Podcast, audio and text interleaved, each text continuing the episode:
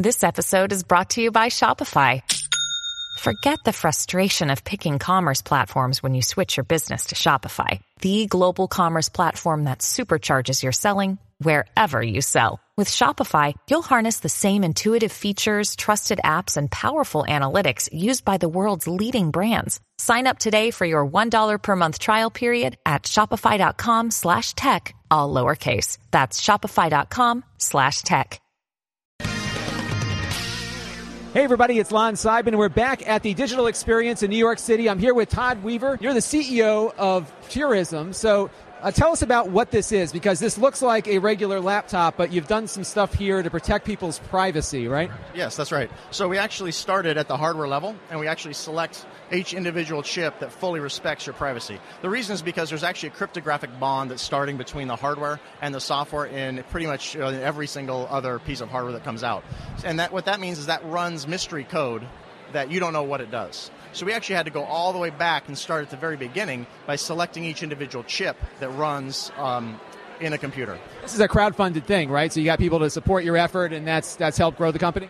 That's correct. So we actually started with a 15-inch campaign, uh, and uh, we had a quarter million dollar uh, funding goal, but we exceeded that. We closed in on about 450,000, and then um, and so we just launched a 13-inch model today. Uh, so what we ended up doing is we source all the hardware, and then we end up bundling that with completely free software that there is no mystery code whatsoever that runs in it, so it fully protects your privacy. We then, when we ran the previous campaign, we also asked the backers how we wanted to address the webcam microphone. And, uh, and it was pretty much a unanimous decision to actually add a hardware kill switch that cuts the physical uh, circuit, so therefore it doesn't see, send any data whatsoever. It's not so it's not hard, it's not software. It's obviously software to, to instruct the hardware switch, but when you turn that off, it's physically disconnected. There's actually no software. It's a physical switch that, like a light switch. So it actually severs the entire circuit. So therefore, no data, no power gets to those devices. Uh, and then, um, so when you actually toggle it back on, uh, then they are enabled again, and you can start using them. So if you actually are showing the, uh, if you're using webcam with a microphone, and you flip the switch, it goes black, and the device is no longer there. Uh, and then when you flip it back, it actually gets re-enabled uh, because it's picked up by the kernel that the device has been plugged back in. It's very cool. So it cuts power out completely, and you're you're you're off the grid essentially. Now, tell me about the operating systems. This is a fork of a Linux uh, distribution, right? Uh, and you've done some things to it. Yeah, so what we did is actually we looked at what, what a Free Software Foundation endorsed uh, distribution would be. So we selected Trisquel, which is a fantastic um, GNU Linux based distribution. Then what we did is uh, we needed some privacy additions on top of that because that fully respects your freedoms, but we wanted to add some privacy features. So we forked that and added some privacy features. One of those, which of course is including uh, Pure Browser, which is a Firefox uh, specific version targeted towards your privacy as well as freedom. We also do include Tor. Uh, it's a Tor button as well as Tor browser. So if you also want to add on anonymity in addition to privacy and freedom respecting, then you can do so. And does it, does it have any way of preventing me from installing uh, software that might violate my privacy without me knowing? If I put on a different web browser or something, is there some things in there to prevent it, that? Or do you think your, your customers are really of that mindset and know what they're putting on their computer? No, we actually, what we try to do is actually do everything for them by default. So, as an example of that, is uh, all of the software that's available to install is all freedom respecting. So, when you actually want to install, and uh, well, it comes with uh, an entire Office suite, LibreOffice, right?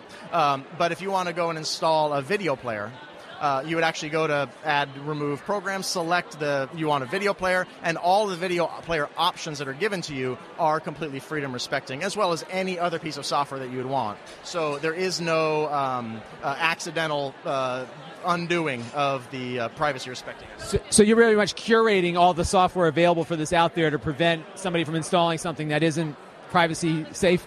That's right. Yeah, exactly right. Now that's not that's not specifically entirely on us. Free Software Foundation has put out what the standard is to actually have a distribution that fully respects your freedom. So as an example of that, uh, Ubuntu, right, is one that still has mystery code and and uh, installs. Um, binary blobs in the kernel to drive certain hardware. So we, we all of that is removed, right? So that's actually accomplished because of what the Free Software Foundation has really done, and then also Trisquel has gone through the pains of writing those scripts end up doing it. So we end up benefiting from that as well as all the users benefit from that. So so it's kind of a, a, process to end up getting to the point where you have complete freedom and, and, privacy. Because you control the hardware, you don't have a lot of those binary blobs with it trying to make things compatible because you have, because you control everything from the operating system out to the other thing. So uh, Intel based. It is Intel based. Yes, that's right. What kind of processors are on these? Uh, so the the 13 inch is an i5, right, fifth generation, um, and then also running Intel graphics. So you know, because like as an example, NVIDIA is uh, you'd have to use um, binary blobs to run NVIDIA. Uh, so we actually selected again all the hardware that runs completely free software. So that's from the bootloader, the kernel, operating system, and all software, and even all software you can even install uh, is completely freedom and privacy respecting. If you want to be on the grid but not off the grid, this is probably the best. I think I might steal that from you if that's all right. Sure, feel free. so, well, thank you very much. How much and where can people find these? Uh, you can find them from Crowd Supply. Uh, these models are um, starting out. Uh, early bird is uh, fourteen hundred bucks. Great. Well, thank you very much for your time. Appreciate it.